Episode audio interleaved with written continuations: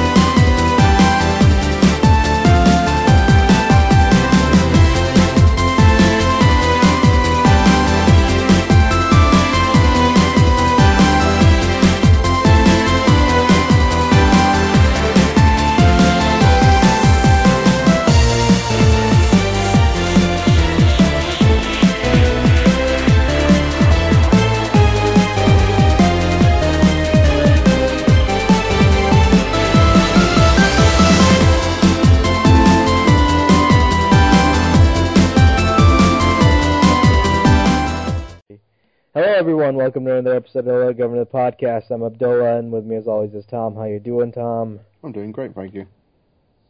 Um, first things first, before we say anything, I'd like to apologize for the last episode. That was terrible. We were both dealing with a lot of personal shit at the time, and we went in recording, and we were terrible. And so I apologize for the quality of that episode. Yeah. So you know, move on, moving on. Um, Tom just told me something I'm not, uh, not I'm not happy about, which is Marvel may be rebooting their universe in the comics, which Yeah. I don't know how to feel about, to be quite honest. Well, they've been hinting at it for a long time, and it seemed with these crossover events, it seemed like the logical way to go, you know, in some sense. But at the same time, when you look at it, you're just like, how can you do this? And what about all the rich, rich history you got? And it's it's very, very bizarre how how they're going to be dealing with this. It's like they're going to have this big crossover event. Um, some of you probably have seen seen the, the announcement for this. It's called Secret Wars, and it's basically when they're going to drag every single character from almost every single universe to be in one epic conflict and a big crossover event. And what people reckon is going to come out of it is that they're going to try and merge everything together, sort of what DC did with the New 52. That's the biggest rumours going around at the moment. Personally, do I think Marvel will do it? Mm, I would like to say no, but at the same time, I don't know. That's the thing. They could do this. Again, it's just a rumor. We don't know it's going to be true, but it'd be interesting if they can pull it off or not pull it off, you know? Because um, here's the thing with the New 52. When it originally started out, it was originally like, you know what you said, um, big crossover that merged all the universes together, but then it was revealed recently in spoilers for spoilers for everyone who doesn't want to get spoiled that um, the the the New 52, the Earth that we're currently seeing, is not the official Earth, but like one of many 52 different worlds. Yeah. Which So take that as uh, so take that as what you will, and they are going to go back to the original Earths come April in another crossover event. Well, this is what I mean. It, it it it can go many different ways. That's the thing. You don't really know if it's the right decision or if it's the wrong decision. But um, I think at the moment um, there's a lot of stuff going on within Marvel at the moment. They're trying to reshuffle everything because um, it's obvious that they're trying to reform everything around to relate to their um, movie universe. That's that's the Yeah, obvious because, thing. because that's my that's the thing I dislike about Marvel the most is like they think their readers are idiots and they're not going to read anything that is not like 100% like the movies. Well, I can understand why they're doing it because they want to try to entice new people who go see the film wants to read the comics now. But because I, I know quite a few people who I knew I known for ten years, like over five, five to ten years and stuff like that, and um, I basically knew, I basically known them for years, and they're like. Um, they'd never I known them they'd never been like comics or ever got into comics but ever since this whole uh, best way to call it this whole Marvel cinematic boom happened um, I would say it's during the second well just probably at the end of the first phase and through now, a lot of people who kind of been interested have now jumped on that, jumped on that bandwagon and are starting to pick up the comics, starting to pick up comics or starting to read old stories and stuff like that, and then and they get curious about it. I get people. Const- I got one mate constantly keep asking me stuff. He went, "Okay, I like, I read this, I like this. Do you recommend something else?" Or something, for example, um, I know you don't like either of these comics, but um, for instance, he does like the Walking Dead comic book, and I said, "Oh, if you like that gory sort of stuff, try." Um, I said to him, try um, Old Man Logan or um, Kick Ass or something like that. It's I said it's not personally, it's not mine, or and I know it's not yours, but um, you he he may like it, and I personally I do like Old Man Logan, but um, and he picked up and he, he really liked it, and it's and I even have another mate who who wants to go back and read some of these big crossover events because he wants to get some reference or frame of who these characters are, or characters soon to come, you know. Yeah, I kind of understand that, you know, movies and and you know some people get interested in who the characters are and all that stuff, but when you make everything le- just exactly like the movie, it kind of it sort of you loses its charm. Yeah. Yeah. Like I like I I, I miss Star Lord's old costume, the the blue blue uh outfit and the helmet. I think there's sort of reference they're probably going to give him a bit more blue in the second film because when they left they all got new gear and they had and Yeah. all, all the new gear did have I, I just I just. I, ju- I mean I mean the movie look works for the movie, but it just doesn't Yeah. work for the comic character because the comic character has a completely different backstory compared to the movie counterpart. oh oh yeah definitely yeah I mean, uh, Star Lord in the comics was more of a goody two shoes type character instead of a like a Han Solo character, Yeah. like he was in the movie. So it wouldn't make sense for him to wear something like that. oh yeah definitely. And I kind of and I kind of like that design, his old design, because it was like an old retro comic yeah oh yeah definitely design, and I, I like that. I really do. hmm You know, just I know like superhero designs are like controversial because people can't shut up about them and blah blah blah, but oh. you know it it it all depends on like if if something is to me like the perfect superhero costume is something that's simple but it has to have something to make the character stand out it needs like a bit of flair or it needs like Yeah. a icon to stand out like for example Batman got his Batman symbol the black cowl and cape Superman the big Yeah. shield chest Yes. with the S with the blue with the red cape and the blue suit Spider Man with the Spider Man symbol and you know stuff like Yeah. that Yeah. you know and and and Power Girl with the boob window with the boob. Of all the comparisons I've made, I've brought the three biggest of the day. You brought a Power Girl in the boob window. because it made her stand out you can't you can't Stand back. About to put a poke an eye out. oh god they made so many jokes in the harley quinn issue I love that I love the fact they teamed up with Harley Quinn. It just like she plays like the the straight the the straight serious person, and Harley Quinn is just like the loose cannon. And I, I love that bit when she just went when Power Girl like she dressed up like an Amazon chick and she about to smack a, mon- a monkey, and Harley Quinn said, "Power Girl, put the-" you know what? I'm not even going to finish that sentence." no, I like I like um when Power Girl when it's when she has amnesia and Harley makes her her her own costume Yeah, and she wears it and then she gets ripped in like a second. yeah.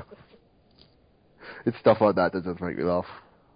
I I love Harley Quinn. I think that's like my one of my favorite comics currently running right now. Yeah. I think Harley Quinn's the Harley Quinn comics really good at the moment. The Batman stuff is still quite Oh, good. so good, so good. I'm so seriously, DC, do not you lose that fucking writer for the love of God. Do not. Oh, you pay him everything ever. Anything he does t- turns to gold. Yeah, he's really good at the moment, and uh, I think I know you don't like it. I think um, Dan Slott done has done a good job with Spider-Man. Honestly, I think he really has. Because let's be honest, for a long, long time, Spider-Man got dragged through the shit, and he did something. new. Yeah. Yeah, and I give him credit. It's like it's a very interesting moment in comics at the moment. There's, there's like there's a lot of new upcoming writers or some writers now really start to start to hone their Oh, oh, one of my one of my one of my favorite writers working today is Cullen Bunn. Yeah. And if you don't know who he is, he wrote Deadpool kills the Marvel Universe. That's very very mad comic by the way. If anyone wants, I like that. I like that comic so much because it's brilliant satire. oh yeah, It I, really is. I like it's the like oh, it doesn't end. It's a, it's a trilogy. Have you read the entire trilogy? Oh, Deadpool killed the Marvel Universe. Um, I read up to the bit when, um, you know, the bit when he basically goes to the real world and he sees all the writers. It doesn't end like that. It continues with Oh. Deadpool Illustrated and Deadpool kills Deadpool. Okay, no, I have not read those yet, but I read. I have read. Oh, Deadpool Illustrated is awesome. He goes to the classic literary characters and starts killing them off. Also, by the way, spoilers. Uh, well, that's the plot. I didn't spoil how he does it. well, I know. Well, again, I basically spoiled the first part for everyone who's listened to this already, so go figure. So, No, I like it because it's brilliant satire. When he finally realizes he's just a character in a comic, and no matter what he does, they're always going to write him as a crazy person. So he says, "Fuck it, I'm just going to kill everyone." yeah, it's, it's it's pretty funny. I I love uh, Cullen Bunn's writing because he's really really good at writing villains. He's really really good. I mean, he's writing Magneto, Sinestro, Lobo, and he just knows how to get into these characters' minds and really write complex Yeah. characters. this this is this more was my argument when it comes to um, making a movie adaptation of a comic book. I always I always find this necessary thing. Um, always get a comic writer who knows about the character if you're going to adapt him. And I think Marvel have been doing this in some sense, but not to the full extent because they've been letting the writers do what they want with it and everything like that. But I always feel I, feel for DC at the moment. You need to get your comic writers in there just to make sure the characters are the characters, you know? Yeah, I mean, I, I still it still pisses me off like when they I did don't the want Superman snapping. Yeah. and, and not not even that. I think to me what pissed me off the most was um when they did the Green Lantern movie. They didn't even bother getting Geoff Johns on board. You know, the guy who wrote the entire fucking mythology that made Green Lantern a main character in the continuity. Is he the guy who did um what was it the the whole when the Black Lanterns came back in the Darkest Night? Yeah, Yeah. And he wrote Forever Evil. He's one of the he's writing Justice League and all this I- other stuff. And they need just to- couldn't be bothered. They just couldn't be bothered to get him on. I don't know why. Yeah. I need to get um it's Darkest Night, the um the when they've all the dead superheroes, supervillains come back. Because everyone keep barking on me about that. They say yeah, keep saying to me, Look, you're not a Green Lantern fan, but at least read this Green Lantern comic. And then I'm, a fan- uh, I mean, I'm not a big fan of Green Lantern. I, I've, I find the character interesting, but not really. Oh, the, the the, mythology. the, the mythology of the character is right, interesting. it's amazing. Oh yeah, the mythology of the char- of the whole universe of the Green Lantern thing is amazing. It's like I didn't know until was it Lego. I know this is going to sound bad, but I didn't know until Le- Lego Batman Three.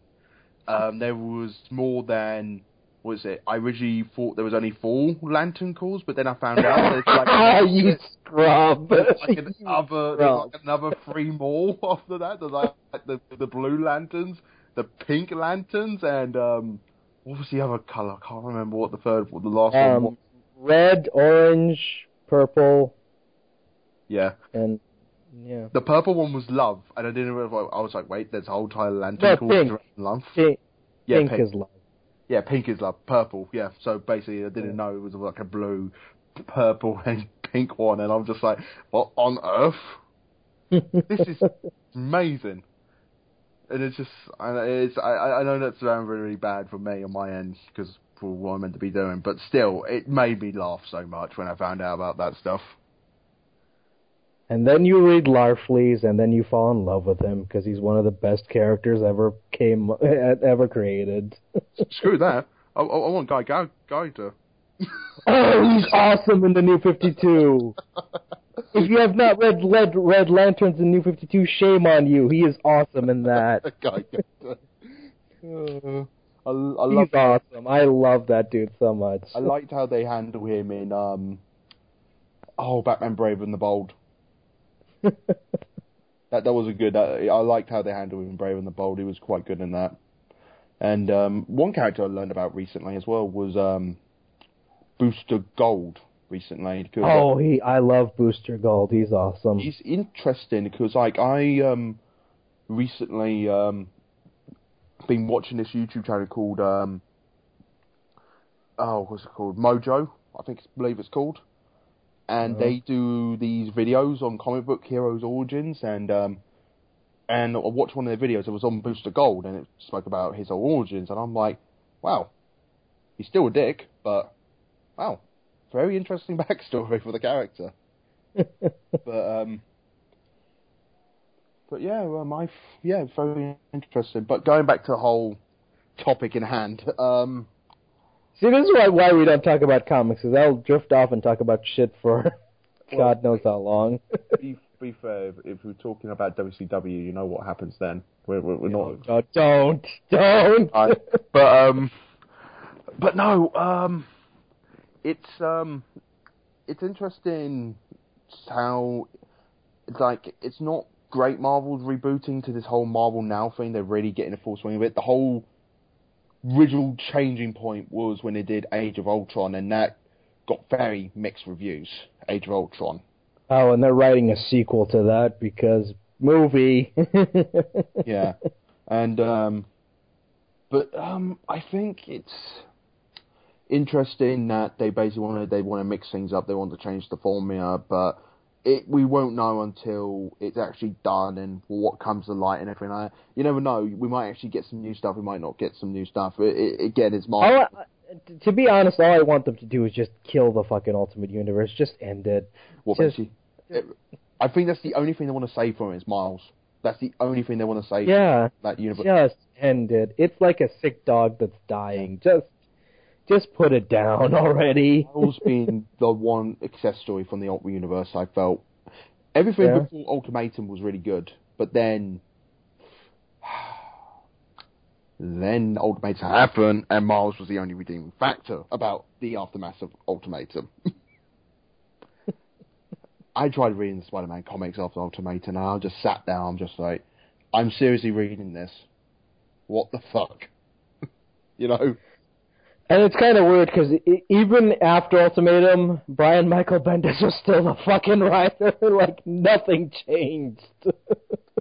No, th- th- this this the whole point about um, the Ultimate Universe when they say it is a world-ending comic event for the Ultimate Universe.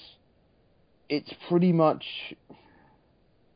a base giant shitstorm of just shitting on everything that's been written up to that point and rebooting it from scratch, but not really rebooting it. You know? You see, the reason why I like Deadpool kills the Marvel Universe despite the various character deaths is because there's a point to that.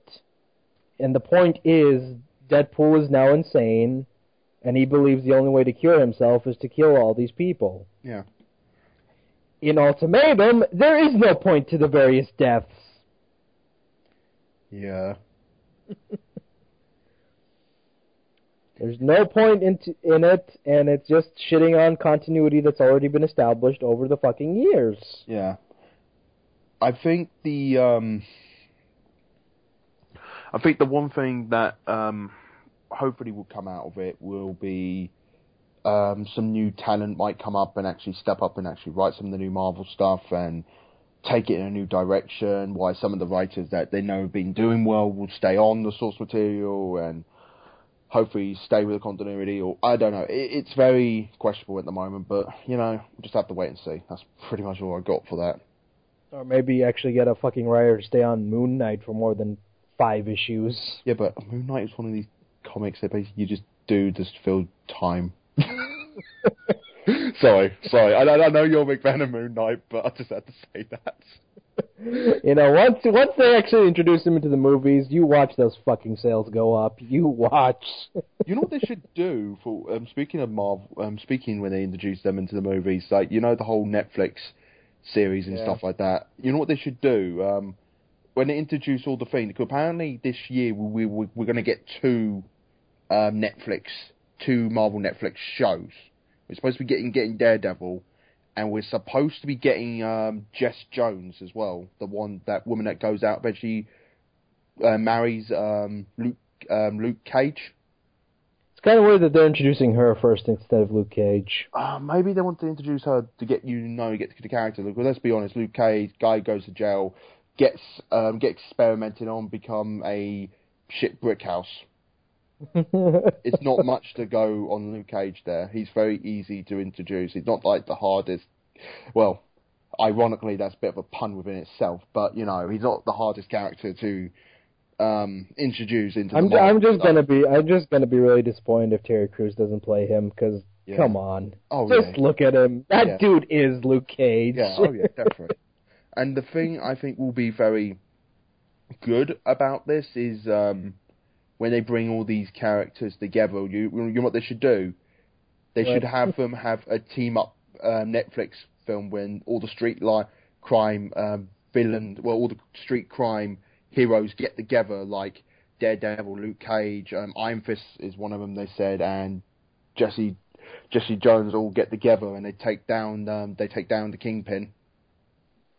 That'd be interesting. That's what I mean. I think that's what they should do in some sort of sense because because the thing is that a lot of people want Punisher as well, but still at the same time with Punisher, you Oh, know he's God. going to be there. You know he's just going to be the loose cannon and he's just going to be the guy that wants to kill everyone.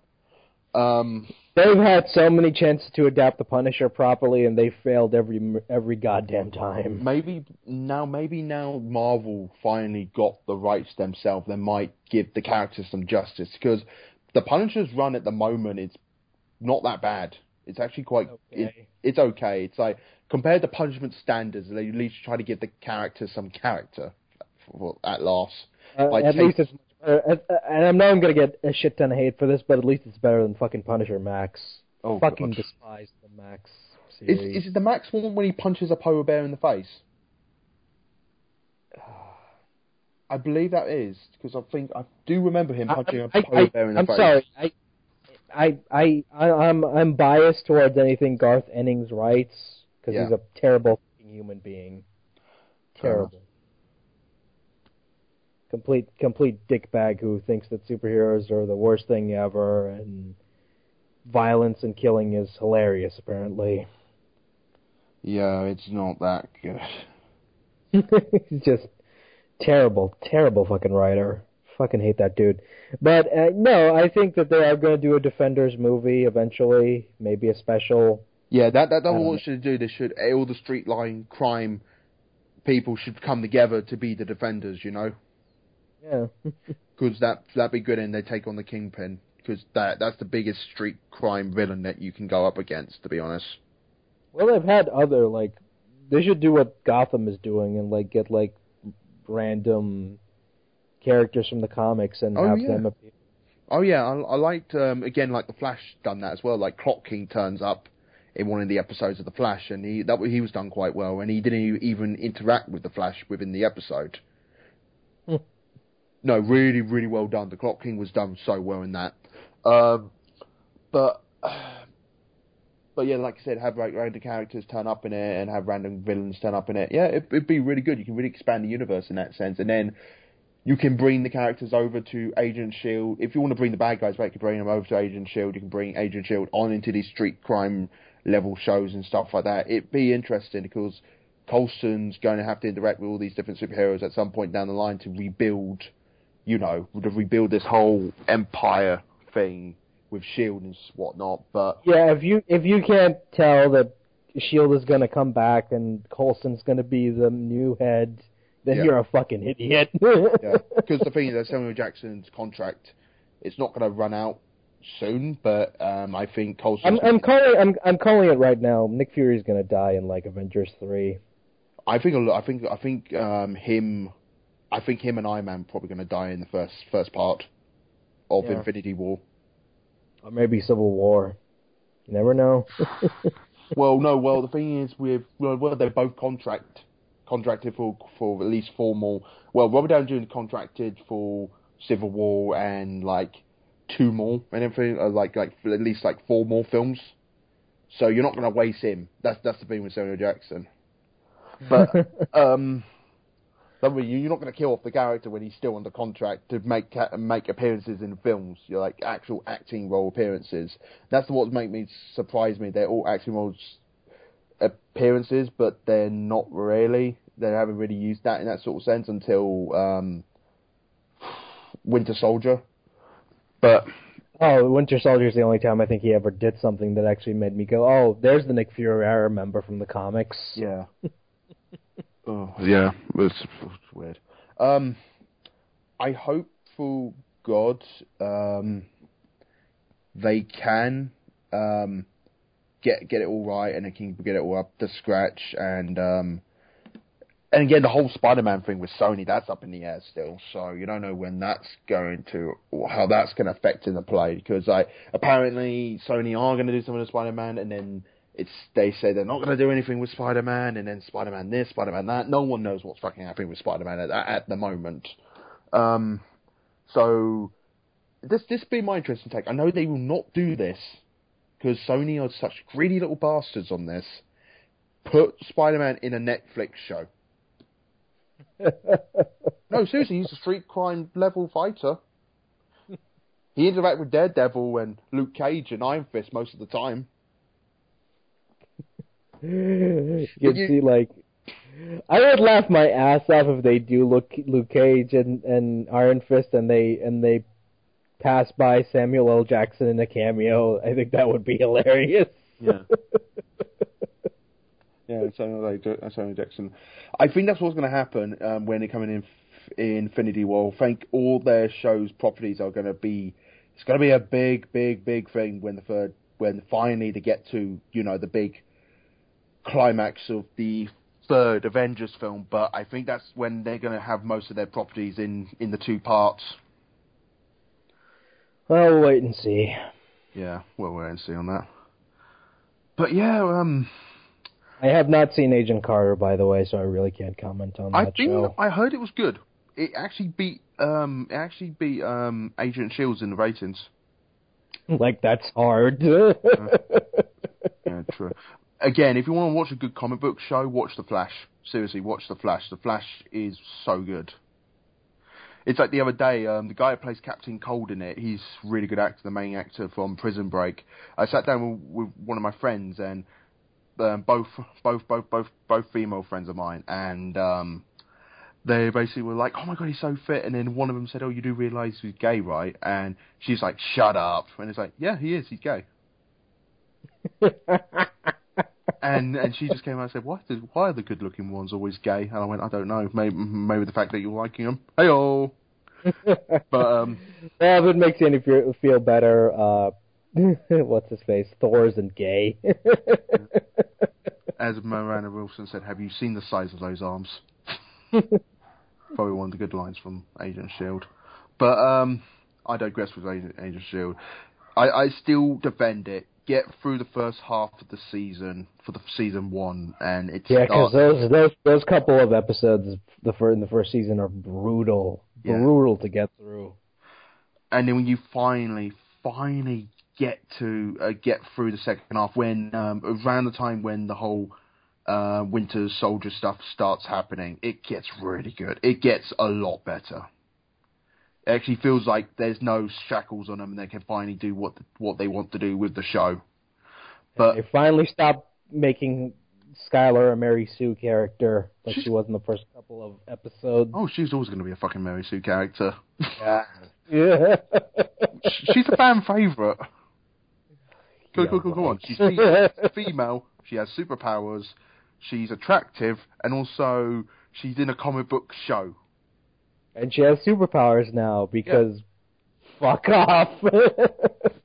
So you know, it's one of those things that sort of happen. But um, I think when it comes down to it, I think it's going to do well. I think Marvel will do the job right. Will merge this universe, but uh, that, that's pretty much what I have to say on that. But um, should we move on to the WWE news?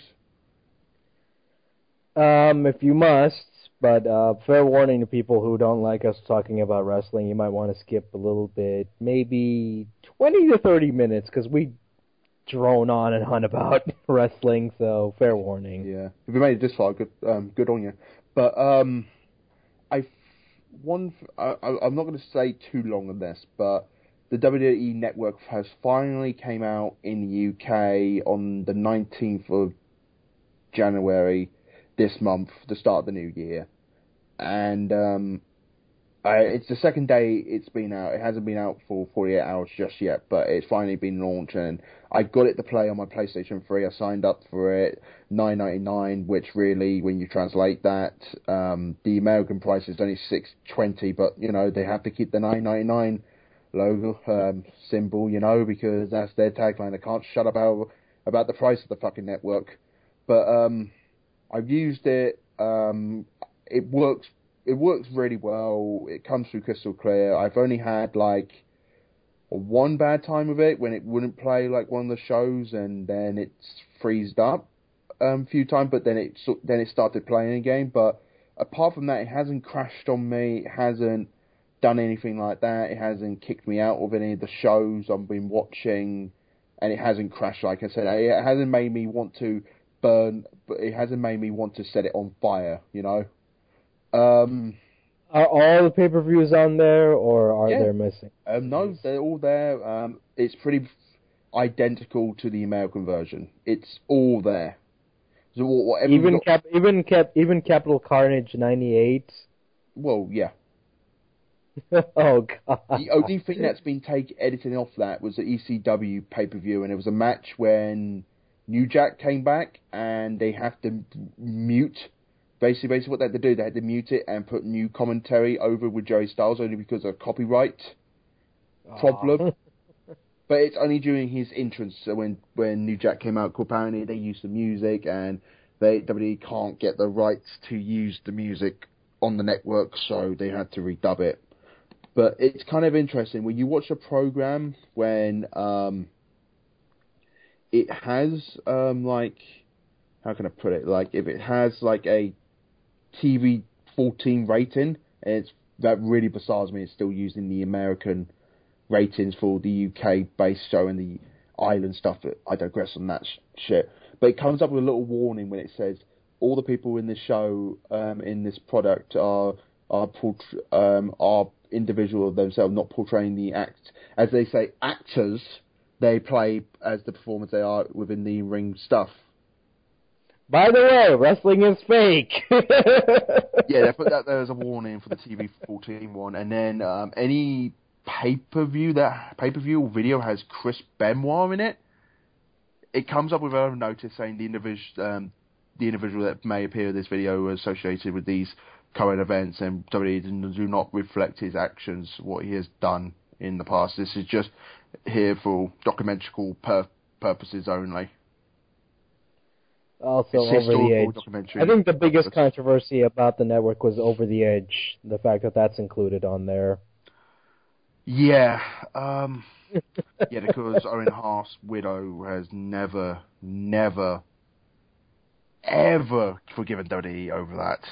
And I think it's got to the point now. I think when the whole Hart family just wants him in the Hall of Fame now, but she's the only person holding back of it. I think in Bret was interviewed recently, not long ago, like a few months ago. I think it was around about, I want to say December, November time, and they asked him, "Do you want your brother to go in the Hall of Fame?" He went, "Yeah, I want my brother to go in the Hall of Fame eventually." Yeah, well, and I think he, I think he even called out. Uh, he didn't call him out, but he, he said, "Look, it's just like it's been so many years now. We need to move on from it. It was a terrible accident, but I would love to love to see my brother going there to remind the fans and respect his legacy within the wrestling industry. I mean, WWE has always had respect for Owen. It's just his yeah. his widow has been the problem. Yeah, I I know that's really bad to put it that way. Um, for those but who no, that's the truth. That's yeah. the honest to God truth. Yeah. Like you ask any wrestler, they'll tell you like they have respect for Owen. Vince and, and Owen never had backstage heat, no. so you know it. It's just like unfortunate circumstances. Like that's yeah, it just shit happens. I, I don't I don't can't explain anything. Yeah, just you know? that he was given the blue blazer gimmick, and um, they did test out. Like even Vince came down on the wire. There's video footage of him actually coming down that wire, and it worked fine for him. And because um, that's the thing with Vince, if they if he wrestlers have to go through and do something, like for example, like Shawn Michaels came down on that sit wire, at uh, WrestleMania one year. Um, Yeah. There's video footage of Vince doing that before anyone else because he always said, "Look, if my wrestler's going to go through it, I'm going to go through it before him, just make sure it's safe." Because I don't want to put them in danger, knowing that, Yeah. knowing that it's going to be dangerous. You know. Yeah. It's just one of those mad things. But um, but yeah, um, WWE Hall. Yeah, like I said, um, the network works fine. It has all the shows. Funny enough, I actually got it up in front of me, so I can actually check at this point in time. Like for example, I go under shows. I go under pay per views. I've got WWE, ECW, WCW. Let's say, for instance, I go under WCW. Um, there's and then I click on Bash of the Beach, and then it has all the Bash of the Beach from 2000 all the way back, dating back to 1994 with Hulk Hogan versus Ric Flair. Even the one shot pay per views that they did. Well, yeah, um, yeah, yeah, they do. They have um, um, back um, Backhouse Star Card, which was only one pay per view in 19, uh, 1988. So yeah, uh, yeah, it, it does, and it has. Um, yeah, it has Capital Punishment, which was only what was a one-off in WCW from 1990. Or what was it? Mayhem. Oh h- hang on. Oh god, they got Slam, um, Slam Brawl oh, Slamboree. Oh God. 2001. For those that don't know, that's the most infamous pay per view of all time. It has Dave, was it like Jeff Jarrett, Dave Arnett, Arquette. Arnett, and Arquette. Gaspay battle in a ready to rumble cage match for the WCW title. My god, that was bad. Okay, Um, shameless shameless plug time. Check out if you have not checked out that pay per view. Check out OSW reviews Yeah. review of it on YouTube. It's really good. Yeah, they got they got the World War Three stuff. Yeah, it's pretty much most of it is here. I think they're still adding stuff over, over the course of the time, but you know, it's going to take time. You're not going to get everything up on here, you know. Because I know not every episode of Nitro is on there, which kind of pisses me off because I really want to see most of the shit. Again, with um, Nitro and Thunder, there's a lot of content, and it's going to take a while for it all upload, you know. So, unfortunately, you know, it's going to take a while for all of it to get on and all this sort of stuff, and kind of a shame, but you know, it sort of happens. But oh, and who, who could forget what was it? Uh, Super. I think it was either SuperBrawl 2000 or something like that around 2000, where fucking Ric Flair and Hulk Hogan have the apple pie Indian strap match. Oh. One of the worst fucking matches I've seen in my life. oh yeah, um, your favourite pay per views on there from WCW? oh, Halloween Havoc 1998. Yeah, it's there. Yeah, it's there. I'm literally staring at it at this moment. It's literally there, and the image is, is the is the Nitro logo with Halloween Havoc on it, and Hulk Hogan strangling out the Ultimate Warrior. with his belt. I'm gonna have a look at that a bit later. And then if I go under WECW, there's um, Hardcore Heaven, um, he- um, Heatwave, um, Living Dangerously. Very, barely legal 97 is their best pay per view. Barely legal. Let's have a look. One night stands they have there. Let's. Barely legal. Very. Okay, here we go. Yep, barely legal. Night ninety seven. Yeah, that's their best pay per view Yeah. they've ever done. Yeah, it's it's all to be here. W like WWE. They have like uh, it's all capitalized as well. It's basically A to C. or- Oh, do they have? Do they have uh, December to Dismember? oh God, that'd be hilarious if they did. Yeah. Um,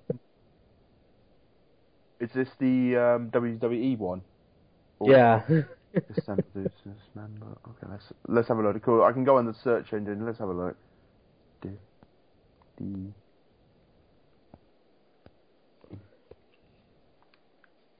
One of the worst fucking pay per view shows of all time. it's on there. Yeah, it's on there. It's on there. The whole pay per view. The one that, that Paul Heyman lost his job over, unfortunately. Yeah.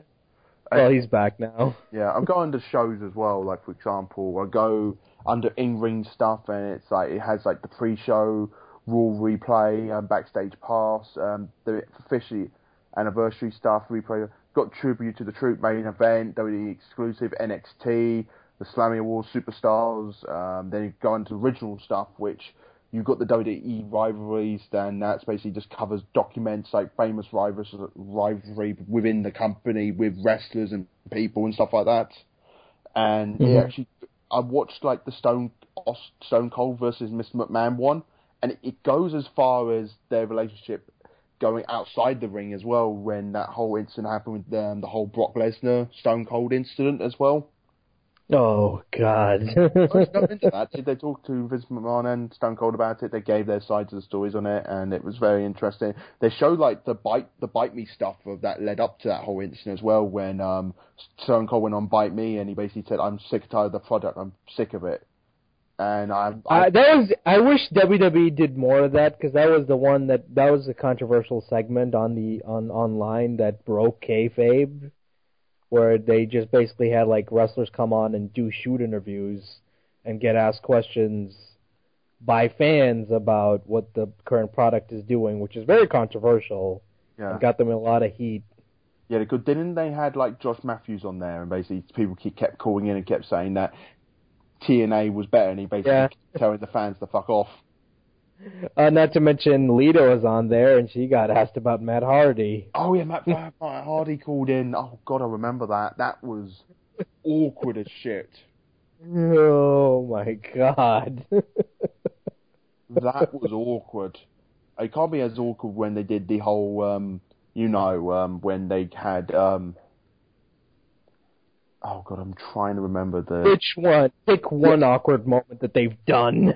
um, Pick one. The, ult- the Ultimate Warrior stick with uh, Matt Striker. Oh Jesus. Yeah, that was awkward, wasn't it? How about uh, CM Punk and Paul Heyman making fun of Jerry Lawler's heart attack a week a week later? That was great. Yeah.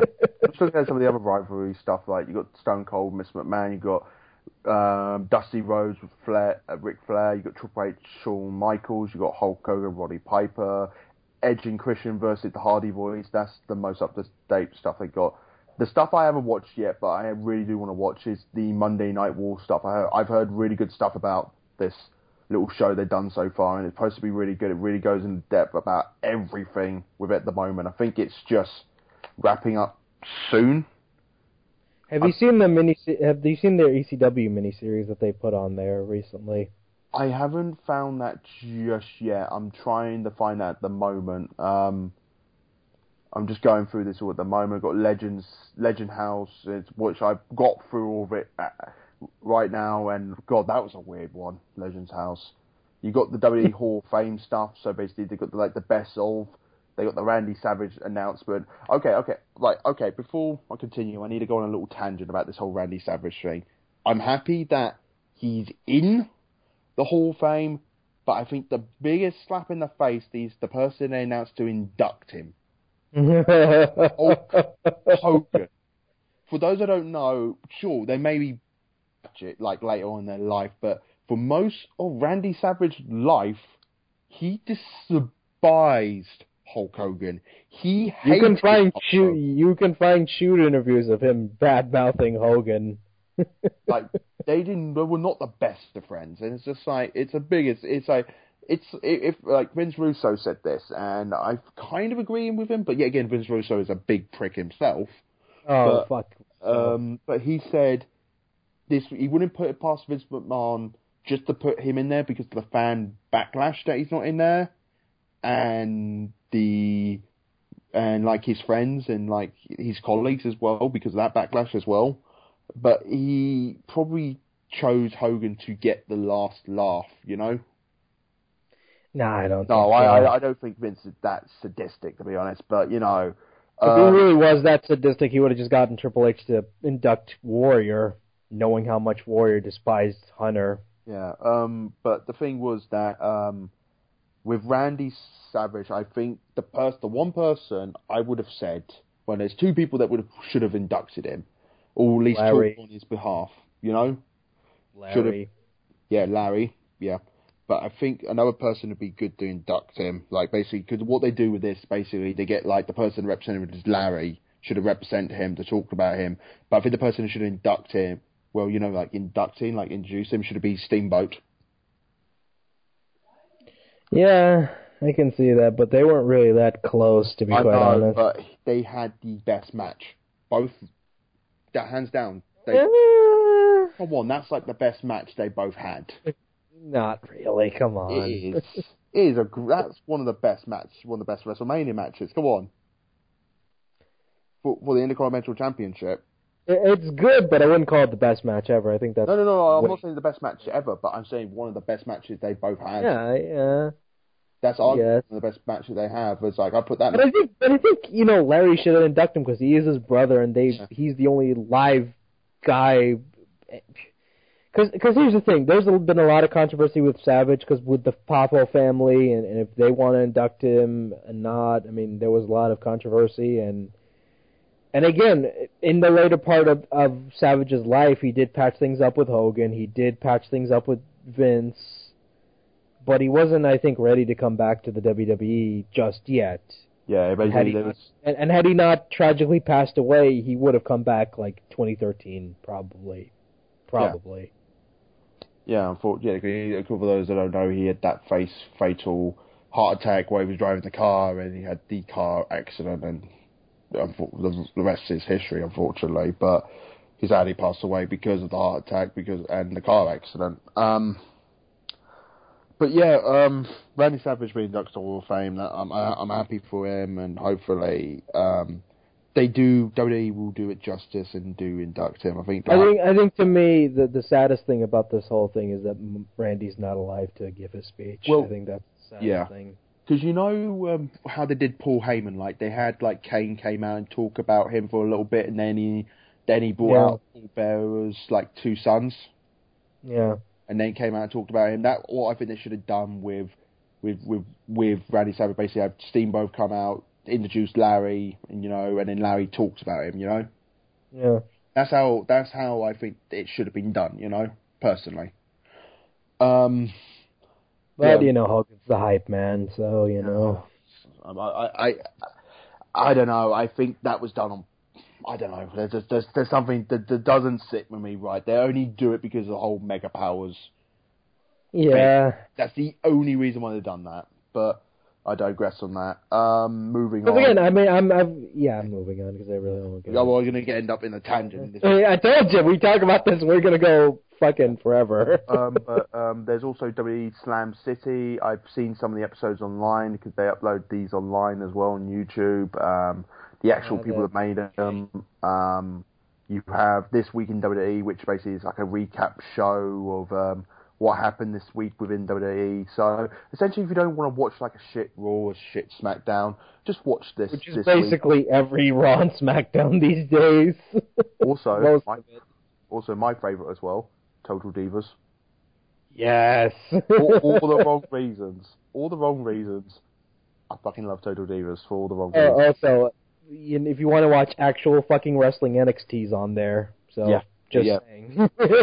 always a plus. Always a plus. Always a plus. And then um, out there, other shows as well. They got. Um, I'm just going through this as well. They got WrestleMania Rewind, and this is basically just rewinding back to the biggest moments within WrestleMania. So you've got stuff like. Um, Oh god, there's a lot of them. Like the first WrestleMania, Hulk versus Andre, the Attitude Era begins. Um, John Cena, the champ, is here. Um, the Hart um, legacy, the Game Changer. They got Icon versus Icon. They got the Mega Powers.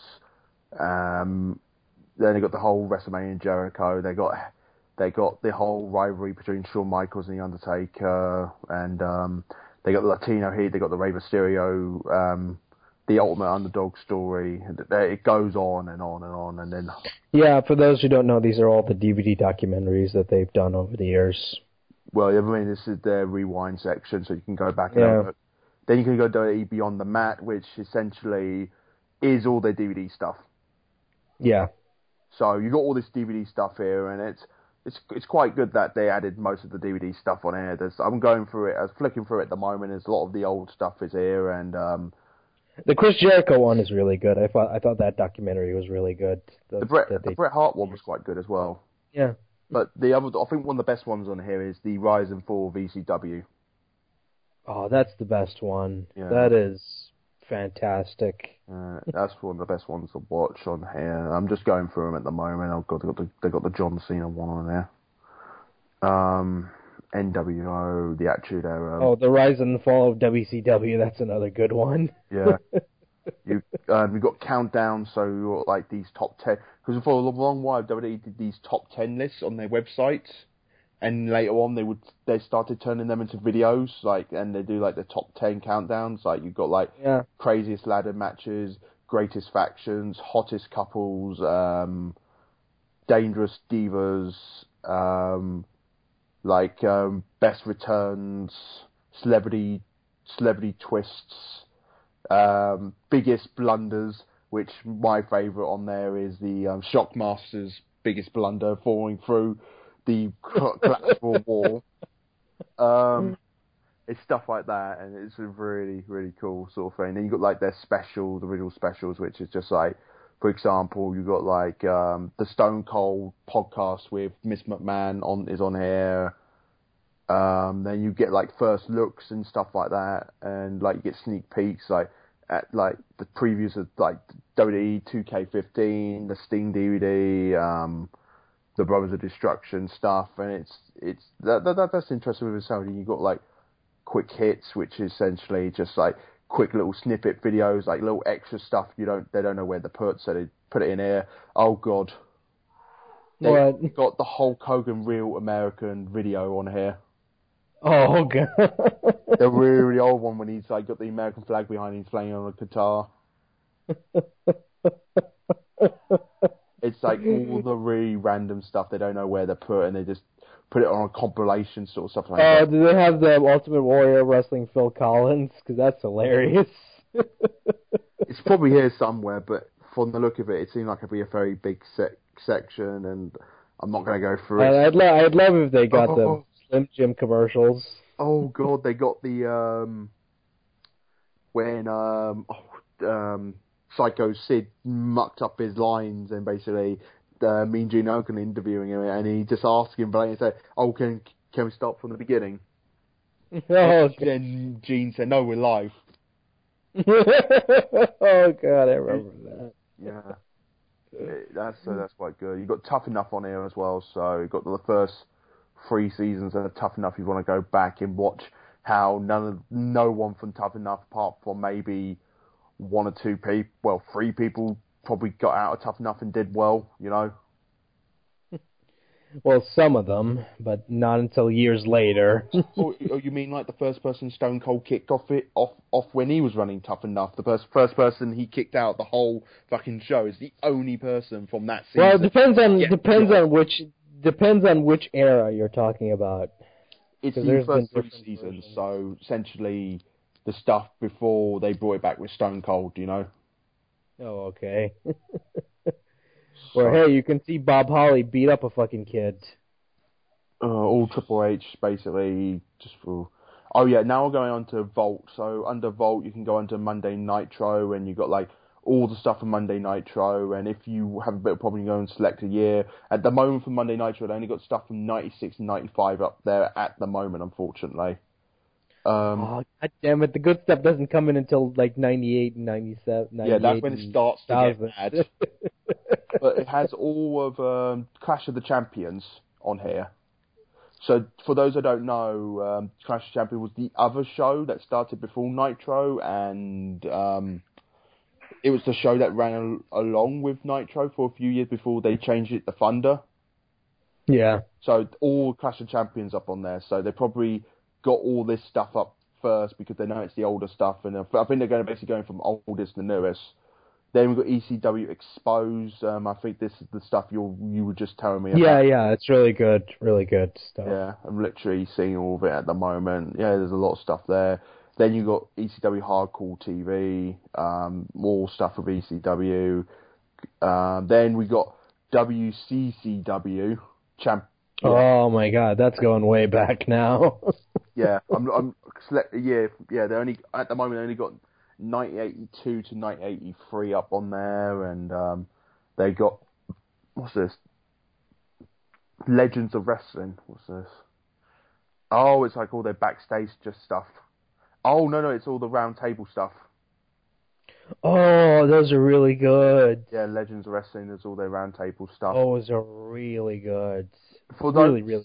For those that don't know what these are, it's essentially it's just about all the old all the old timers, all the old retired people, or people worked during those eras when they talk about and they really go into full detail about how the company were companies were run, how people were to each other, and it it was very insightful to see how all this stuff worked. You know.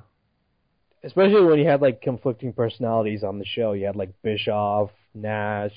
Yeah. Oh god, it, it was interesting. Ross. They had Vince on. The, it was interesting. They had they Eric Bischoff on there with um, what was it? Um, Harley Race uh, when they had him on with um, oh god, who who they had on with him? Um, Jerry the King Law was one, one of um, Jr. Um, Harley Race. PSAs. Yeah, my PSA, and yeah, oh god, that was yeah, awkward. Um, they got W old school, so oh god, this is all the old, this is all the stuff dating back before Raw. So this is all here, yeah, from 1975 up to 1997. So, oh god, this dating back before, wow. Oh, um, also you got um, WWE um, TNT, which is Tuesday Night Titans. So, Yeah, oh I, my, don't, I don't even remember that. That's going way back now. then we got Primetime Wrestling.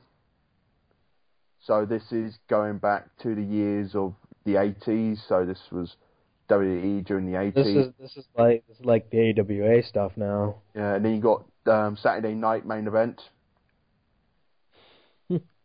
so this is all here with the more recent stuff from 07 and 08. And Yeah, these, these are these are these were the shows that they did before they did like Raw and SmackDown and whatnot. Yeah, and then and then the last one is um, the Twelve Days of Attitude, which basically was the Christmas stuff that was going on at the time, and and basically them just talking about twelve stuff happened during the Attitude Era and what was the most bizarre stuff that happened during that time period. But yeah, um, it's all there. It all works.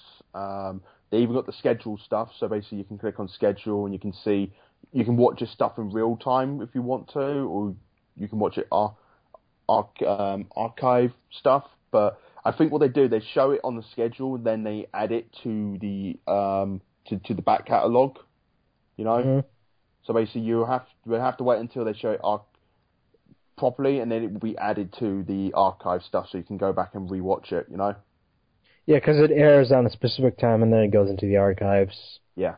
So, like I said, it's all here. It works fine, and I have no problems with it. I have had it had it freeze up like once or twice, but it never kicked me out the video. It never thing. But the make and break it point for me is going to be will it work when I watch the fucking Royal Rumble this Sunday?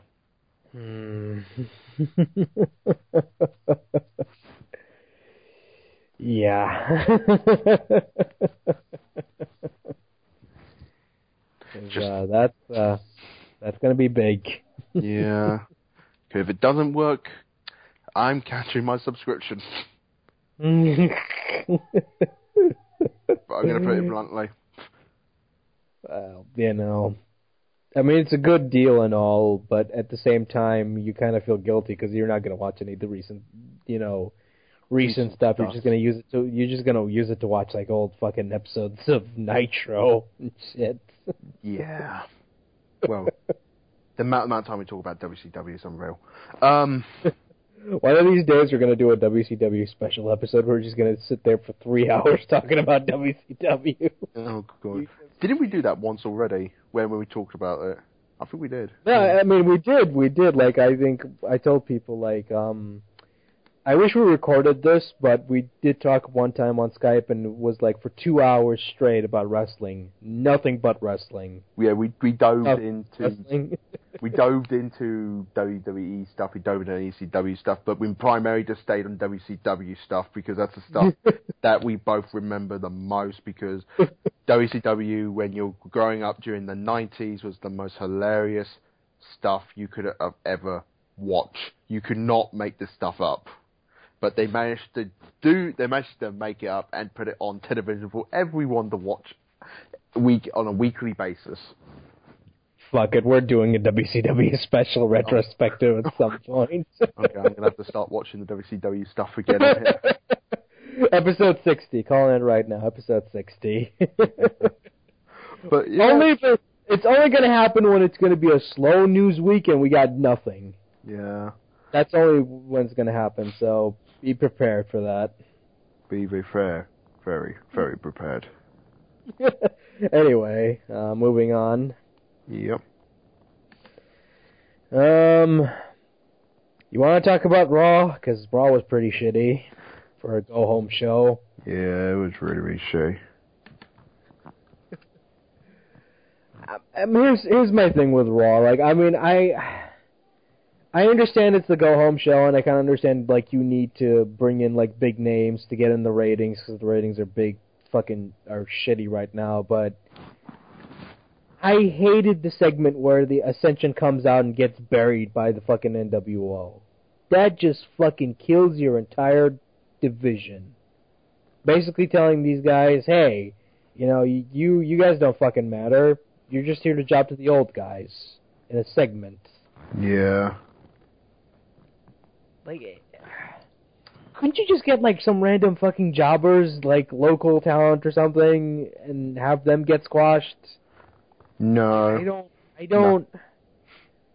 I don't understand why WWE always does this. They always have to have like the the reunion, and then you have someone come out, and then they usually get buried in five seconds, and it's just terrible, fucking terrible.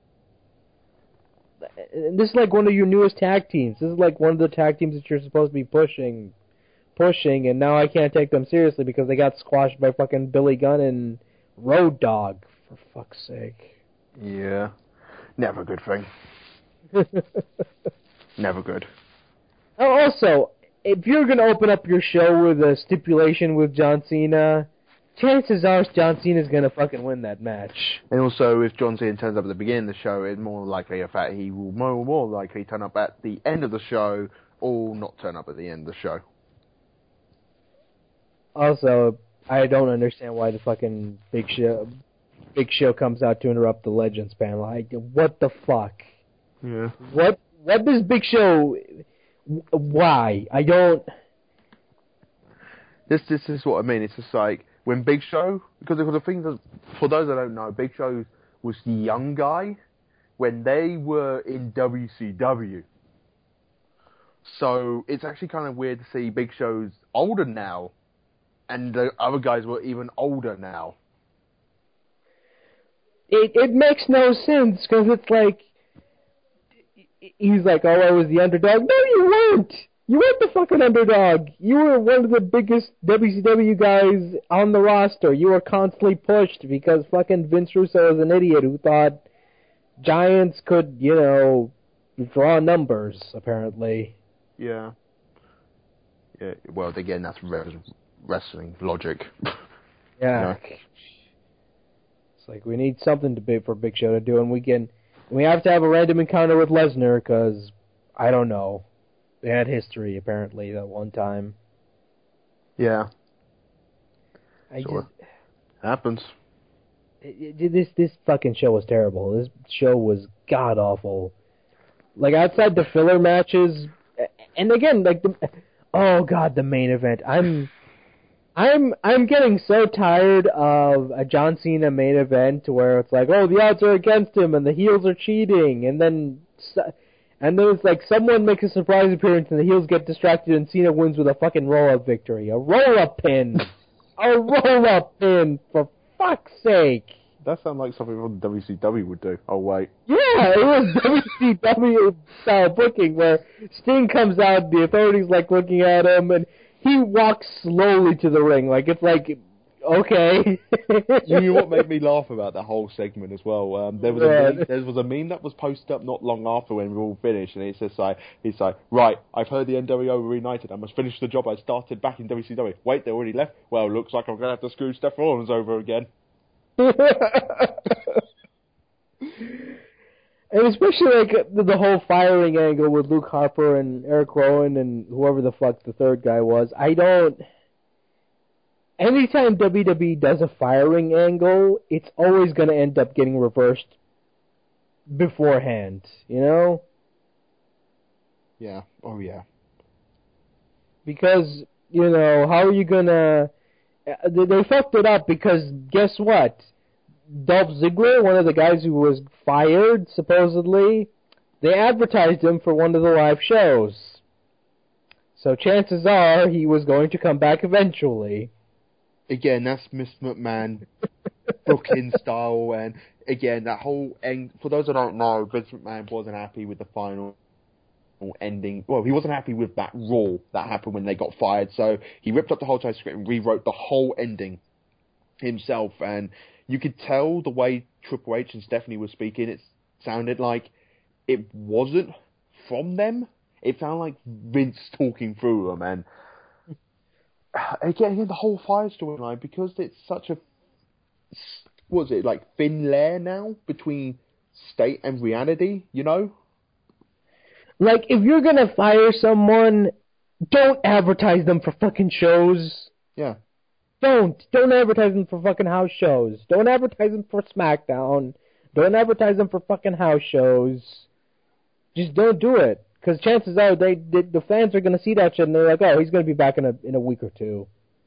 Yeah, that's what I mean. It's just like back in the nineties when the internet was so big and the whole, you know, the whole illusion between reality and reality and story based driven stuff happened, you know?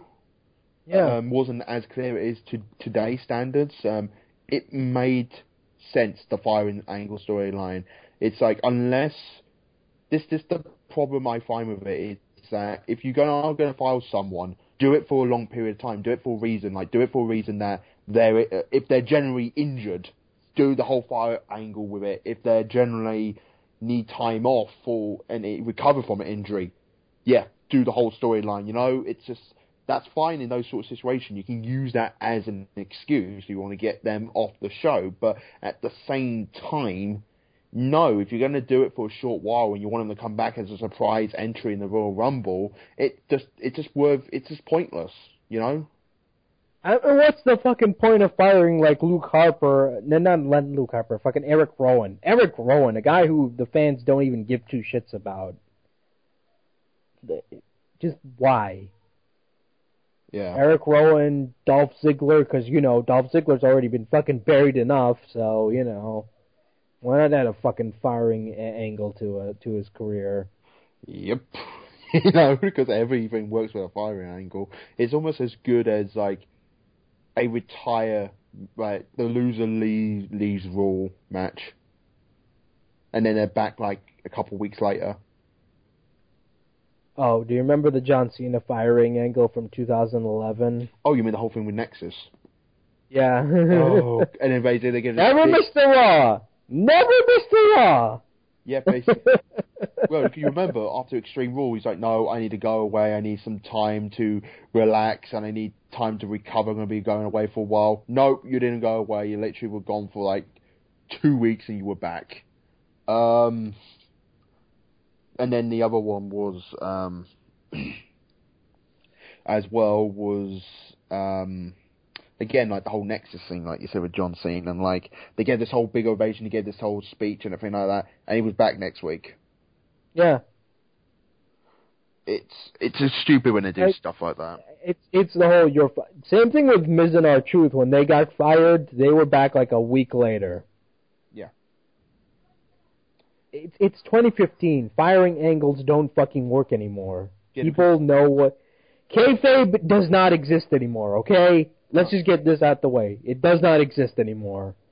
Mm. You can't just say we're gonna fire someone and have the people believe. Oh, did you hear that? The the fucking uh, WWE fired Dolph Ziggler.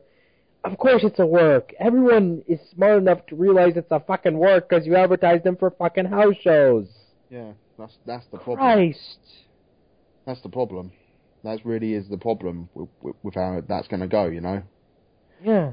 But digress on that. Um, This is what j- awful raw. This is what pisses me. This is why I'm not a big fan of the product right now because I'm just so tired of the same shit they've been giving me for the past couple of weeks now. that's the reason why NXT is such a breath of fresh air at the moment. Yeah. There's actual fucking wrestling. Yeah, there's You actual know? wrestling. There's actual good promo, with their actual good gimmicks over there at the moment, and the commentary commentary team over there as well are really good. They're really into it. It's not like Michael Cole who pretends to try to sell something, or Jerry the King Lawler is just like completely dead. The Oh, only I the- seen the I've seen I've seen the Thursday edition of SmackDown, and oh my God, Jerry and Michael Cole sound so fake, Yeah. so fucking fake. Like they're reading off a script, which is what they were actually doing when the camera wasn't on them. So it's just, it's mind-boggling that they think that this is that Vince thinks that this is good commentary. Be fair, the only good commentators at the moment on the main roster is um, JBL. Again, JBL is always a good fun to listen to because he actually does actually sell. He actually does play the dickhead on the on the mic really well. yeah, but even he like even even he just is given crap to work with sometimes. Oh, yeah. Well, he, at least he actually delivers his stuff, unlike the other. T- Yeah. And also, they put Booker T back on commentary as well, which I'm actually quite glad about. They called Booker T was a good hype man, is the best way to put it. But um, it's just, it's just at the moment, it's very, very frustrating because um, back in the 90s, there wouldn't be this much shit going on with, with the whole writing stuff. And I said this on a wrestling, on, an, on another wrestling podcast for the, as you, you know, I do podcasts for the comic book cast, blah, blah, blah. And there's a wrestling podcast that I, I'm on pretty much most of the time. And, um, we said this, we said it this sort of way that there's too many, that's the saying we had, is there too many cooks in the kitchen? You know? Like there's too many people putting their own little splice or flavour into it, you know? Like Yeah, this- because you have these guys who think that oh, you know, you're gonna get uh, the NWO back, and we're gonna have someone come out, doesn't matter who it is, and they're gonna get buried by them. yeah. Not realizing that they're hurting those people that are getting buried. Well, it's like Stone Cold said on his podcast with Vince McMahon. He's like, why are there so many writers? Yeah. It's like it's not stuff that we you, me, or anyone else saying out there. Asked. Stone Cold said it to Vince McMahon on that podcast. Why are there so many writers? Because he said it, there only used to be like four writers back when he was working. It's like, and the four writers was Vince McMahon, Pat Patterson, um, Vince Russo, and um, Har- Harley Race. I think that was. Oh, listen to one of his podcasts where he talks to a former writer on W from WWE, and he tells this interesting story where the guy goes up to Vin- uh, Stephanie, gives him a script and says, you know, here you go, give it to, give it to Chris Jericho. He's gonna do this, and um, the guy said, okay. It was his first day. He gave the script to Jericho, and when he turned his back, Jericho crumpled the script and threw it in the trash. Ah, True story. ouch. That that's how little the wrestlers give a shit about your fucking scripted crap. Yeah. And Dean Ambrose even came out in on recently on Jericho's show and said he hated the scripted format. Yeah. And he'll try to ad lib as much as he can because he hates the fucking script so much. Yeah. Again, the script works for some people. It doesn't work for a lot of people. But still, at the same time, um, it's just way too scripted now. It really, really is. And I oh think, god, Daniel Bryan's return promo sounds like the most scripted shit I've heard in my entire life. well, the whole thing with Daniel Bryan at the moment. Again, I know we're still talking about wrestling here, but I him and- I'll, I'll go on because this shit pissed me off. well, Okay. yeah, go go go ahead. Yeah, no, no, no. He comes out, cuts the shittiest fucking promo I've seen in my life, where he's like, "Uh, "Everything was taken away from me because of injury, and I want to come back to the Rumble. Everything was taken." It sounded so fucking scripted because I've seen Bryan talk on Total Divas. He he doesn't talk like this. He does No. not. He's more say shit like chilled. Yeah, yeah. He's trying to cut a tough guy promo, and it sounds so fucking fake. It pissed me off. Yeah. Well, the thing is that Vince, to Vince McMahon, everyone got to sound like a tough guy, you know, because Yeah. everyone has to be tough, boo, and all menacing and all this crap. But um, this this the thing that makes me laugh about. Again, I know. Again, you brought up Total Divas. That's all I'm going to say about the whole John Cena heel turn quickly. If you want him to make him a heel, just tell him, be yourself like you are on Total Divas. That's what you need to do. And you get people to start hating you. But um, digress on that. But um, but at the moment, WWE got a very interesting picture at the moment. It's like they got so many opportunities, they got so many people that can be in the main event at WrestleMania this year to go up against Brock Lesnar, and there's three candid- they're three good candidates, but still at the same time, the thing that annoys me about the whole thing with it is that WWE, when you look at it, WWE, can't fuck it up, but they can fuck it up because it's WWE. It's like with Daniel Bryan, you have a, such a good story to tell with him going into the Rumble and being this. How, how do you kill it? Have him come out on SmackDown and cut a shitty fucking promo. Yeah. That's how you kill it. Yeah, but yeah, again, that's the. Apart from that, you have a really good story to tell there against him going against Brock Lesnar and like coming back from this life threat threatening injury and stuff like that, so career ending injury and everything like that. Or you can go the other way with Roman Reigns with the um, young tough guy and everything like that, the guy who can Oh, stand. For, Roman but, but, Reigns. but this is the problem with Roman Reigns. Like he's a good in ring performer. In form, Can't a, he can't cut a promo to save his goddamn Well, life. it doesn't help that Vince McMahon is writing all his promos personally. You know that, right? Is that why it sounds so yeah. honky? No, no, seriously. Uh, Being there've been news on it backstage. Vince McMahon been writing all of Roman Reigns promos. Wow. So Because every time I listen, because every time I listened to them, I was like, "This is a Hogan promo, but without the energy. This is a fucking Hogan promo." I mean? The thing with Roman Reigns, he got a cool. He has this really cool sounding voice, the stuff he's given to say, I think he even made a joke about it when he said "suckling succotash," and he, even he said, "Yeah, I know. I can't even believe I said that." And he winked towards the camera, and I'm like, I'm like, even he knows that was shit. You know, and like I seen him on like was it um was it ES ESPN Sports when he was on there and he was he was all natural and he would sound really cool and he sounded like a tough guy and I was just like I'm like why can't he be like that? Just be himself. Or, or better yet, instead of wasting my time with a fucking 15 minute promo, how about you just say, I'm going to kick everybody's ass at the Rumble. Done. exactly. That's what Roman Reigns needs to be. He just essentially need to be that guy. I'm gonna come in. I'm gonna kick your ass. I'm gonna what do I say? I'm gonna come in. I'm gonna take names. I'm gonna kick your ass. I'm going to go to WrestleMania become champion. That's all This he needs to do This is the face of your company, for God's sake. I mean, Vince is gro- Vince is like grooming him to be the next face of the company, but he just he's holding him back, like I, with his shitty fucking writing. Yeah. Yeah, that's the reason why his promo has been so shit. Called Vince. You know what? I'm, you know what? I, I'll, I'll I'll say it. You know, this is the first on the show, but I'll fucking say it right now. I agree with CM Punk when he said Vince was out of touch. Hmm. Now I see what he meant. Yeah, it's just like, and the problem is with like with Roman Reigns, he can't go away from that script because it's been written by the boss himself. Yeah, So he's sort of stuck between rock and a hard place. Him personally, that's a, that's the reason because I because this is the thing I follow Roman. Roman because I followed everyone within the Shield for like once they started to come big, I started to look back on their stuff and the stuff that they did in NXT and so on, etc. And I was just like, Roman Reigns is not like this. He's like, and I saw stuff with him outside of wrestling when he were like when he went in to do interviews on like sports shows or whatever, and he's just like he just cool comes off very, very calm and collected. He's, he's not a man of many words, but he comes off like a tough guy and stuff like that. And I was just thinking to myself, he needs to be that. You know, that can be that. That's his character. It's, and he comes from a wrestling family, Yeah. so you know. Well, again, if you're from Samoa, you're more likely you're like fifty percent of the chance to have a wrestling family. No, it's it no, it's legit. They are that he comes from that wrestling family, and I'm thinking to myself, that's all you need to do. Yeah. Say I'm I'm from the successful heritage. I'm gonna win. Yeah. There you go. Yeah.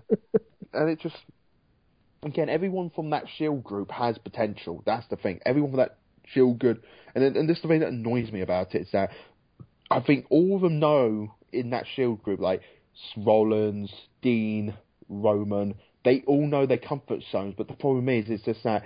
Dean, he's basically been put thrown in his comfort zone in the fucking deep end. They let him do whatever he fucking wants to do. And Seth Rollins, a 50-50, like he's can handle himself. I mean, here's the, here's the thing with Rollins. I mean, he's good at cutting promos because he's good at playing the smarmy douchebag heel. Yeah. and that's what they're doing with him, and it works. Yeah. And Oh, there was this awesome segment on SmackDown with him and Paul Heyman. That was amazing. Yeah. That segment was awesome Yeah. on that show. and the thing, And I'm thinking to myself, why don't you let him cut more promos like this? yeah, and the thing with Romo, he's the guy who comes out and need to, who- who needs to kick someone's ass, and unfortunately, they're not doing that with him. like they have to give him a Superman gimmick. Like this is Vince's booking. Like you have to have a Superman fucking gimmick Yeah, of this. Hogan. I can do every. I can. I can do everything and I'm Hulk Power. Hulkamania and all this other shit. all, all he needs to be, he needs to be the guy that comes out, kicks ass, and says says little stuff, says little stuff, and if anyone gives him any shit back, he just knocks them out. That's all he needs to do, you know. Yeah, I mean he's. Look, I don't want to put the guy down. I mean, I really like the dude, but face it, some guys just can't cut promos. I'm sorry, they just can't. Yeah, it's like even when when I heard when when when I've been talking about this with people, people have been saying to me, "Oh, why don't we, you know, with him, we put him with um with a manager?" I'm like, "No, you don't put Roman with a manager at the moment. It's just it, that that's the." uh, Some people, yes, you can put managers with, but with his sort of personality and persona, where you're trying to portray with him, it's not giving him manager is not going to help him at, at this point in time. But I still think he's still too green to win the title. I think WrestleMania 20 two should be should be his year. Like Dan, this should be Daniel Bryan's year to win the win at WrestleMania 31. Oh, I was shot when Bryan Bryan came out during SmackDown. He got a huge fucking pop. Yeah. the He- biggest fucking pop of the night. Yeah, that's what I mean. He this is his year. He needs to be in the main event. Roman, save him for WrestleMania 31. You know, you can have him like make him win like the US title and make him win the Royal Rumble the next following year. But this year, Better yet, have him feud with someone like fucking Rusev who's not doing anything. Yeah. Yeah, what I mean, just put him in something like that. It's just like, and it's just like, and also if you're done with Rusev, like you're done with Rusev, you don't want to push him anymore because WWE pretty much dropped the ball with him on by this point. Because have you heard the whole rumor that what, the, what, the, what they want to do with Rusev? Oh God, what now? They want him to put in a match with John Cena at WrestleMania. No, no, fuck no. I'm like, it's like the Who the fuck is Rusev to be in the same ring as John Cena? Who the fuck is he? I'm sorry. He's a guy from NXT that has a very hot manager. That's probably the best way to put it. Like you have done nothing to to even be put in a feud with Cena. Nothing. I mean, Wyatt at least was a fucking tag team competitor and built up his character from scratch before being given the opportunity to be with Cena, to work a program with him. Mhm. Rusev has done jack shit. He's been the US title champion. That's it, Yeah. and that doesn't go much credibility now It's uh, the these same- days, unfortunately. This, this is the Vince booking I fucking hate, where a big guy comes in and Vince has to push him as a monster Yeah. heel. Yeah, Fucking loves his monster heels for some unknown reason. yeah. They need to put Roman with Rusev and made that match short and sweet. And if you want to put him over as a fucking face, you make him knock him, make him knock Rusev the fuck out. Yeah. That's what you need Like, to do with again, him. here's the thing. The U.S. title doesn't mean shit, okay? But at least you can make Roman Reigns, you can put him over as a big champion by, by having him beat Rusev, like you said. Yeah. Yeah, the guy who breaks his streak. No one's beaten him. Yeah. Oh my god. The, the, I'm sorry for going on this tangent, but this shit really pisses me off. I'm sorry. Yeah. Apologize for everyone, but um, I'm really pissed off at the current product right now. Yeah, but yeah, that's what's going to be happening, and hopefully they can fix everything up because um, you know, Elimination Chamber's finally gone. Oh, thank fuck. They're changing it to something called Fast Lane now. Yeah, I can see this being one of the lowest lowest rated pay per views of 24-15. Calling it right now. Yeah. Because Brock Lesnar's not going to be there. And because I said this on, on the wrestling podcast I do as well again, uh, I said I said because this was before they announced the whole thing with Elimination Chamber. I'm like, yeah, Elimination Chamber's coming up. What the fuck they're going to do do with the fucking chamber? And um, hopefully, Fastlane be one of these pay per view like No Way Out and stuff like that. Maybe it can shake up some stuff and not, but you know, It's gonna be like the lowest rating. They're Yeah. gonna do like a terrible. Calling it right now. Yeah. Hopefully they can put some something on it, you know, but who knows. But um likewise I think that's all I have for WWE. I don't have anything else Yeah, to we're, say. we're we're we're done. We're done about WWE. So hmm Anything else going on? Because you were looking up like anime news before, like. okay, I'm going to quickly bring this up. This going back to Marvel again now, but Marvel, uh, for those that don't know, their ongoing comic book series at the moment um, called Spider Verse. Just give some context here. Spider Verse is essentially a comic book. Um, it's a comic book event at the moment when all the Spider-Men for all the different continuities all meet up and blah blah blah blah blah. They have to deal with uh, Morbius and all his shit, you know.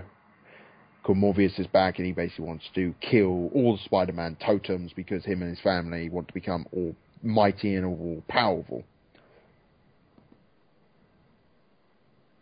And um, you know, because of this, that because it was a major event, it's like every Spider-Man is in there, like everyone. Yeah, there's the one Spider-Man that we want. I wanted to mention was that in one of the more recent issues, um, the Japanese Spider-Man turned up from the Toei's Spider-Man thing.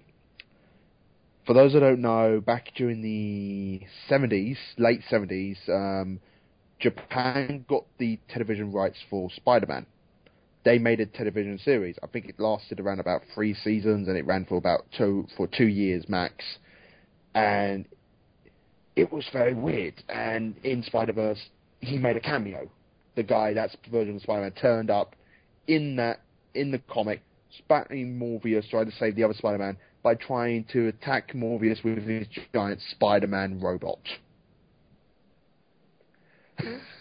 and yeah, and now Marvel, because they acknowledged him and he's now officially canon, um, they began to stream the episodes. Well, only two of the episodes have been streamed so far, and that's episode that's the pilot and episode seven that's been available on Marvel's website. You can go there now and watch it. Hmm. And that has some from weird stuff. Like for example, Spider Man has a wristband amulet sort of thing, like he can do stuff with that. Um, there's also this giant spider robot. He has a spider car, and it's a very, very weird Spider-Man show. Because it was basically it was basically them taking Spider-Man and, and making it a Sentai. Yeah, that's the best way to put it. That's that's that's probably the best way you could put it. You just said it right there.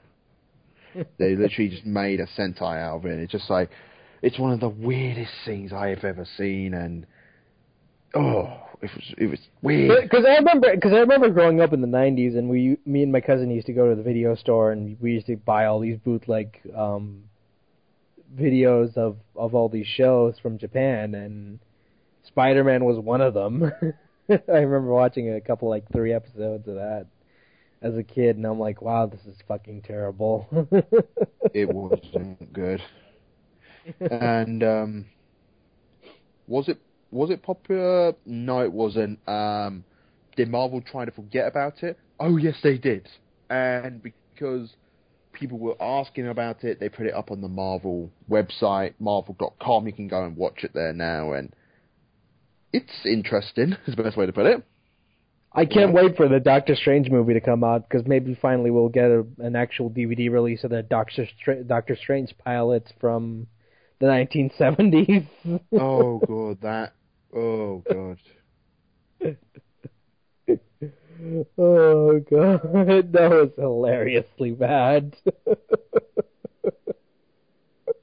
yeah. Oh god. The old Doctor Strange. I, I actually recently watched the Nick Fury um, television movie.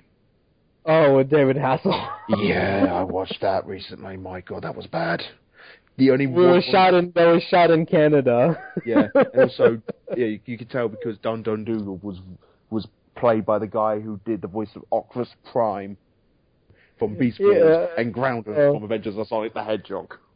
It was also in Godzilla for a brief second. yep. oh, Garry Chalk. yeah. I love the scene where he offers him a cigar and he's like, "Nah, I quit smoking," and he just gives him this dirty look, like, "Okay, fuck you then." fuck you, fuck you, and fuck you. Like you can tell it was shot in Vancouver because like it, the sets looked cheap. The fucking jungle looked like a fucking ugh. it was terrible. Yeah. Terrible fucking movie. And then Hydra were in it, and Hydra was like, "What the fuck." and it keeps going. It, it like it, it, you think it's gonna end, but oh no, there's a, there's an epilogue. I'm like, who gives a shit?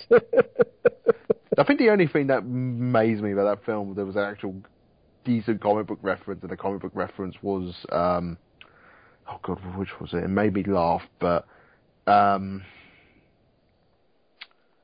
was um, there was a robot Nick Fury. You know, and it's just like robot Nick Fury. Uh, I was like, oh wow. just awful. Yeah. Oh god. The shit you have to deal with. I'm surprised you actually found a copy of this that you can. It's it's on. DVD. It's on DVD. You can get it on DVD. in the UK. Not in the UK. I actually found it at a car boot sale back a while ago for 50p, and it was a Region One DVD. And it was because because that DVD is like way out uh, way out of print now. I know, I know it's way, way out of print, but the guy had it. The guy was trying to get rid of a load of DVDs. I saw it there, and I just thought, you know what? I'm just going to get it because it's just Nick Fury, you know. Because I've seen it. I've seen like a little like fucking Yeah. bootleg version of it, and it was really terrible. No, it was the actual DVD copy. I've got it around in my room somewhere, but um, I watched. It No, I mean it's good to have stuff like that because, like, yep, I own it. I've seen it. It's a piece of shit.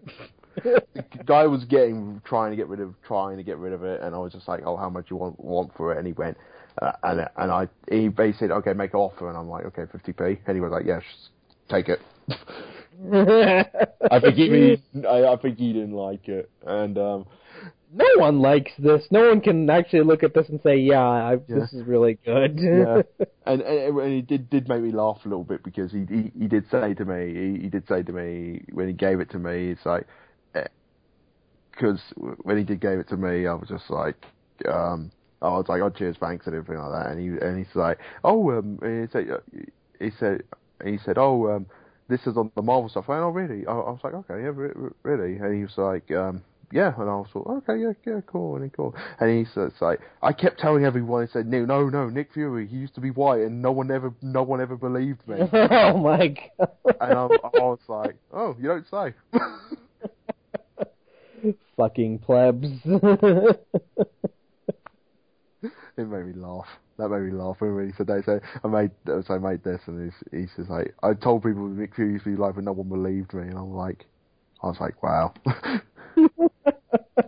that is true. You talk to someone and tell them like, uh, you know, Nick Fury used to be white. They don't believe you because they're only they're only familiar with um Sam Jackson, Nick Fury. Yep. Ah, good times. Good times. But no, um, like I said, um, at this moment point in time, only the pilot and the seventh episode are up on is is up on Netflix. So you know, um, well, not not on Netflix, up on the Marvel.com. So go and see it and watch it if you really want to watch some. You want to wa- watch some weird Sentai stuff with Spider Man. Uh, yeah. Yep, that's all I got. That's all I got. So yeah, I think that's that's that's enough for today. So thanks for all for listening, and we'll see you all later. Bye bye. Bye.